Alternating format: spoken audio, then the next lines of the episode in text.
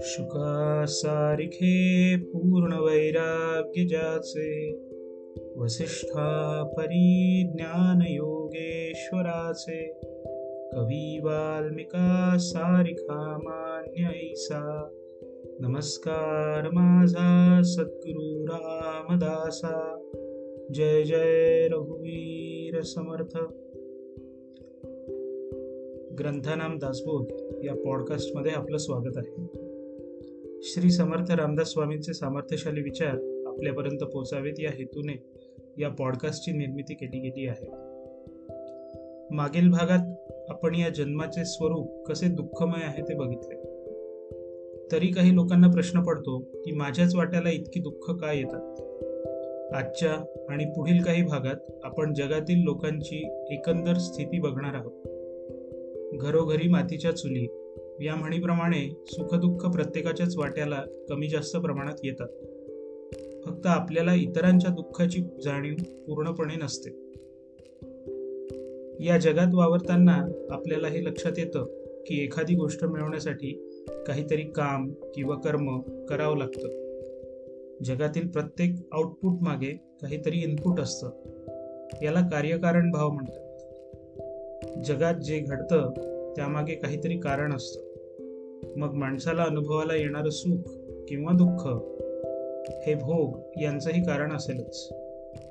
एक सगळ्यात महत्वाचं कारण म्हणजे त्याचे स्वतःचे कर्म. समर्थ म्हणतात संसार हाची दुःख मूळ जन्मदुःख निरूपणमध्ये आपण बघितलं की या जन्माची सुरुवात करतानाच जीवाला किती दुःख भोगावे लागतात. ही दुःख मरेपर्यंत आणि त्याही पुढे जन्ममरणाचे चक्र संपेपर्यंत संपत नाही. अर्थात इथे फक्त दुःखच आहे असं नाही. सुखही आहे. पण समर्थ म्हणतात परममूर्खा माझी मूर्ख या संसारी मानी सुख. या संसार दुःख ऐसे दुःख आणिक नाही. मग ज्याला आपण सुख समजतो तेही सुखाच्या आवरणात असलेलं दुःखच असलं पाहिजे. ते कसं? पहिले म्हणजे इथलं सुख शाश्वत नाही. म्हणून सुख मिळण्याचा आनंद सुख जाण्याच्या दुःखाला घेऊनच येतो. दुसरं म्हणजे इथल्या सुखाने तात्पुरती इंद्रिय तृप्ती होते. ती झाल्यावर त्या सुखाचं काही महत्त्व उरत नाही. ज्याचं पोट भरलं आहे त्याच्यासमोर जगातले सगळे पदार्थ जरी ठेवले तरी त्या सुखाचा त्याला काही उपयोग नाही. तिसरं म्हणजे आज जी गोष्ट सुख देते ती उद्या दुःखदायक होऊ शकते. आज मुलगा झाला म्हणून सुख वाटले उद्या त्यानेच घराबाहेर काढले म्हणून दुःख झाले. असे या सुखाचे स्वरूप असते. म्हणून भगवंत गीतेत सांगतात की इंद्रिय आणि त्यांचे विषय यांच्या संबंधातून निर्माण होणाऱ्या सुखदुःखांनी विचलित होऊ नये. त्यांना सहन करण्याची शक्ती जी तितिक्षा ती वाढवावी. मात्रा स्पर्शास्तु कौन्तेय शीतोष्ण सुखदुःखदाह आगमापयिनो नित्यास्तान तितिक्षस्व भारत। श्री भगवान गीतेमध्ये अर्जुनाला म्हणतात की इंद्रिय आणि विषय यांच्या संयोगाने निर्माण होणारे अनुभव म्हणजेच सुखदुःख येणारे जाणारे म्हणजेच अनित्य आहेत. तेव्हा तू यांना सहन कर. म्हणून माणसाच्या कर्माने प्राप्त झालेले भोग भोगणे त्याला प्राप्त आहे. हे भोग माझ्याच वाट्याला का असा प्रश्न बऱ्याच लोकांना पडतो? बहुतांशी तो दुःखाच्या वेळी पडतो. पुढील तीन चार समासात हे भोग सगळ्यांच्याच वाट्याला कसे येतात हे आपण पाहू. श्रीराम समर्थ श्रीराम. संसार हाची दुःख मूळ लागती दुःखाचे इंगळ. मागा बोलिली तळमळ गर्भवासाची श्रीराम. गर्भवासी दुःख झाले ते बाळक विसरले. पुढे वाढू लागले. दिवसेंदिवस श्रीराम. बाळपणी त्वचा कोवळी. दुःख होताची तळमळी. वाचा नाही तये काळी. सुख दुःख सांगावया श्रीराम. देहास काही दुःख झाले. अथवा क्षुधेने पीडले. तरी ते परम आक्रंदले. परी अंतर नेणवे श्रीराम. माता कुरवाळीवरी. परी जे पीडा झाली अंतरी. ते मायेसी नकळे अभ्यांतरी. दुःख होय बाळकासी श्रीराम. हा संसार म्हणजे साऱ्या दुःखांचं मूळ आहे. मागील भागात सांगितल्याप्रमाणे माणसाला गर्भवासात जे दुःख झालं होतं ते तो विसरतो आणि हळूहळू त्याची वाढ होऊ लागते. लहानपणी शरीर त्वचा कोवळी असते. त्यामुळे अनेकदा बाळाला काही दुखते खुपते पण बोलता येत नसल्याने तो ते इतरांना सांगू शकत नाही. त्याला भूक लागली तरी रडण्याखेरीज त्याच्या पुढे काही पर्याय नसतो. आईच बिचारी त्याला समजून घेण्याचा प्रयत्न करते आणि शांत करते. पण नेमकं काय होत आहे हे त्या आईलाही कळत नाही आणि ते बाळ एकटंच ते दुःख भोगत. मागुते मागुते फुंजे रडे माता बुजावी घेऊ नकडे वेथा आणि नेणती बापुडे तळमळी जीवी श्रीराम नाना व्याधीचे उमाळे तेणे दुःखे आंदोळे रडे पडे का पोळे अग्निसंगे श्रीराम. शरीर रक्षिता नये घडती नाना अपाये खोडी यधांतरी होये आवे वहीन बाळक श्रीरा. अथवा अपाय चुकले पूर्वपुण्य पुढे ठाकले माते सबोळ को लागले दिवसेन दिवस श्रीराम क्षणभरी माते सन देखे तरी आक्रंदे रुदन करी दुःखे ते समयी माते सारिखे आणिक काहीच नाही श्रीराम त्या बाळाला निरनिराळे दुःख आजार होतात. कधी कशाचा चटका लागतो तर कधी काही दुखापत होते. स्वतःचे शरीर त्याला काही सांभाळता येत नाही. बरं सगळ्यांनाच असं होतं असंही नाही. पूर्वपुण्याईमुळे असं नाही झालं तर ते हळूहळू नीट वाढू लागतं. आईला ओळखू लागतं. आता जरा जरी आई दिसली नाही तरी अख्खं जग डोक्यावर घेऊन रडतं. तेव्हा आईशिवाय त्याला कुणीही शांत करू शकत नाही. स्वतः देव जरी खाली आले तरी त्या बाळाला आईच हवी असते. तव ते मातेस मरण आले प्राणी पोरटे झाले दुःखे झुरणी लागले आई आई म्हणून श्रीराम. आई पाहता दिसेना दीनरूप पाहे जना आस लागली से मना. आई येईल म्हणून श्रीराम. माता म्हणून मुख पाहे तव ते आपुली माता नव्हे मग हिम्मासले राहे दैन्यवाणे श्रीराम. माता वियोगे कष्टले तेणे मानसी दुःख झाले देहही क्षीणत्व पावले आतिशयेसी श्रीराम. अथवा माता ही वाचली मायले कुरा भेटी झाली बाळदशा ते राहिली दिवसेन दिवस श्रीराम. अशा स्थितीत त्या आईला मरण आले तर ते बाळ पोरके होते. आईच्या वियोगाने दुःखात बुडून जाते. आईसारखी दिसणारी कोणी असेल तर ही आपली आई तर नाही या आशेने तिच्याकडे बघते. या दुःखामुळे त्याचे शरीरही क्षीण होते. समजा कोणत्या कारणाने आई वाचली तर पुन्हा ते बाळ सुदृढ होऊ लागते. थोडक्यात काय तर आयुष्याच्या त्या काळात आई हेच त्याचे जग असते. यापुढे समासात आलेल्या ओव्या न देता त्यांचा सारांश मी सांगणार आहे. पण प्रत्यक्ष समाज वाचणे अतिशय आवश्यक आहे. कारण आत्मज्ञानी संतांचे शब्द जी शक्ती धारण करून असतात ती ये हृदयीचे ते हृदयी गोतिले अशा क्षमतेचे असतात.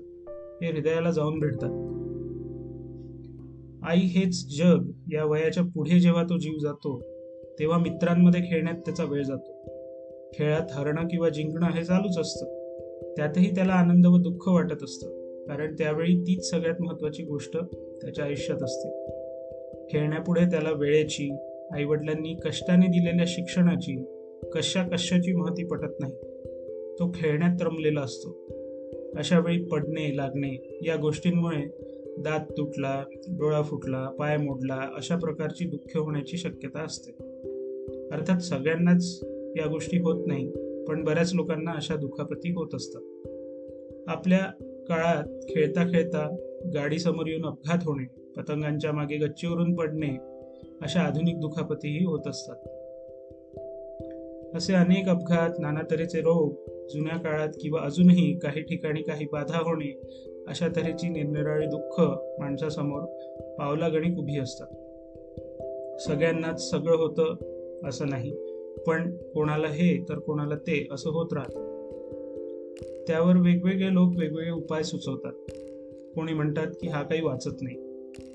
कोणी छाती ठोकपणे सांगतात की हा काही मरत नाही. खऱ्या यातना मात्र तो जीव एकटाच भोगत असतो. समर्थ म्हणतात गर्भदुःख विसरला तो त्रिविध तापे पोळला. प्राणी बहुत कष्टी झाला संसार दुःखे. प्राणी अशा तऱ्हेने गर्भदुःख विसरतो पण त्याला तीन प्रकारचे ताप म्हणजे दुःख भोगावे लागतात.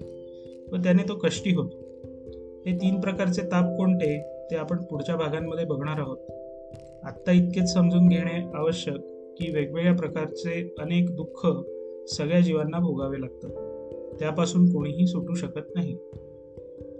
इतकं दुःख भोगूनही जर तो वाचला पण योग्य मार्गावर नाही आला तर घरातील मोठे त्याला मारून रागवून शहाणा करण्याचा प्रयत्न करतात. आणि तो चार चौघात लाज राखेल अशा स्थितीला पोचतो. त्यानंतर त्याच्या आयुष्यातील पुढचा काळ सुरू होतो. आईवडिलांच्या सांगण्यावरून तो लग्नासाठी तयार होतो. असले नसले सारे वैभव दाखवून त्याच्यासाठी मुलगी बघितली जाते. घरात लगीन घाई सुरू होते. सगळे वराडी जमतात. तात्पुरते का होईना सगळीकडे वैभव दिसते. त्यामुळे याला अतिशय सुख वाटतं. हा जीव शरीराने घरी असतो पण मनाने केव्हाच सासरी पोचलेला असतो. स्वतःच्या आईबापांची कशीही स्थिती असली तरी सासरी जाताना मात्र अतिशय नीट नीटनेटकं जावं. त्यासाठी लागलं तर कर्ज घ्यावं अशी याची वृत्ती होते. पुढे बायको घरी आल्यावर तिचं मधुर बोलणं ऐकल्यावर माझ्यासारखं दुसरं कोणीच नाही असं याला वाटू लागतं. ही स्थिती बहुतांशी सगळ्यांचीच असते. हा तिच्या मायेत अडकतो आणि तिच्यासमोर याला आई वडील बहीण भाऊ यांची काहीही किंमत उरत नाही. याचं सगळं लक्ष बायकोकडेच असतं. या जीवाच्या आयुष्यात कामभावनेचा अतिरेक होऊ लागतो. समर्थांनी इथे प्रीतीपात्र हा शब्द वापरला आहे. साधारण अर्थ असा की मनुष्याची सारी प्रीती सारं प्रेम या ठिकाणी एकवटतं. हे प्रीतीपात्र म्हणजेच बायको. क्षणभर जरी दिसली नाही तरी याचा जीव कसावीस होतो? तिचे शब्द तिची मर्यादा तिचे लाजणे हे सर्व त्याला आठवत राहते. कर्तव्याच्या ठिकाणीही याचे मन लागत नाही. व्यवसाय करताना प्रीतीपात्राचेच स्मरण असते. हुरहुर वाटते. अशा अतिशय प्रिय पत्नीचा जर काही कारणाने वियोग झाला तर तो जीव द्यायलाही तयार असतो. तिला जर कोणी काही बोललं तर याला प्रचंड राग येतो. तिच्या बाजूने बोलण्यासाठी हा आईवडिलांनाही उलट उत्तर देण्यासाठी मागे पुढे पाहत नाही. अतिटोकाचं पाऊल उचलून वेगळा राहायला निघतो. या स्त्रीच्या हव्यासापोटी म्हणून लाज स्वाभिमान सखे सोयरे धर्म नीती सगळं सोडून लाचार होतो. परमार्थ बुडवून स्वतःच्या हिताला पारखा होतो आणि भगवंतापासून दूर होतो. एका स्त्री समोर माणसाला ब्रह्मांड तुच्छ वाटू लागतं आणि अचानक ती मृत्यू पावते. हे दुःख काही त्याला सहन होत नाही. तो ऊर बडवतो माझं घर माझं संसार बुडाला असं म्हणतो आणि अति दुःखाने आक्रंदन करतो. त्याला काही काळासाठी स्मशान वैराग्य येतं. असं वाटू लागतं जणू सर्वस्वाचा त्याग करून संन्यासी होऊन जावं. अशात निघून गेला आणि योग्य मार्गी लागला तर त्याचं कल्याण. नाहीतर काही कारणाने जाणीव होऊ शकले नाही. तर पुन्हा दुसरं लग्न लावून त्यात पुन्हा आधीसारखं मोहात अडकणं होतं. इथे एक गोष्ट लक्षात घेण्यासारखी आहे. लग्न करून आपल्या घरी येणाऱ्या स्त्रीला समर्थांनी दोष नाही दिला. त्या एका स्त्रीमागे आपले सारे प्रेम एकवटून इतर सर्व कर्तव्य इतर सर्व नाती यांना विसरणे अशी जी वृत्ती त्या माणसाची होते त्या जीवाची होते त्या वृत्तीला समर्थ दोष देतात आहे हे व्यवस्थित समजून घेणं आवश्यक आहे. आजच्या भागात इतकंच. पुढे या माणसाच्या आयुष्यात काय होतं पुढील भागात बघूया. जय जय रघुवीर समर्थ. thank you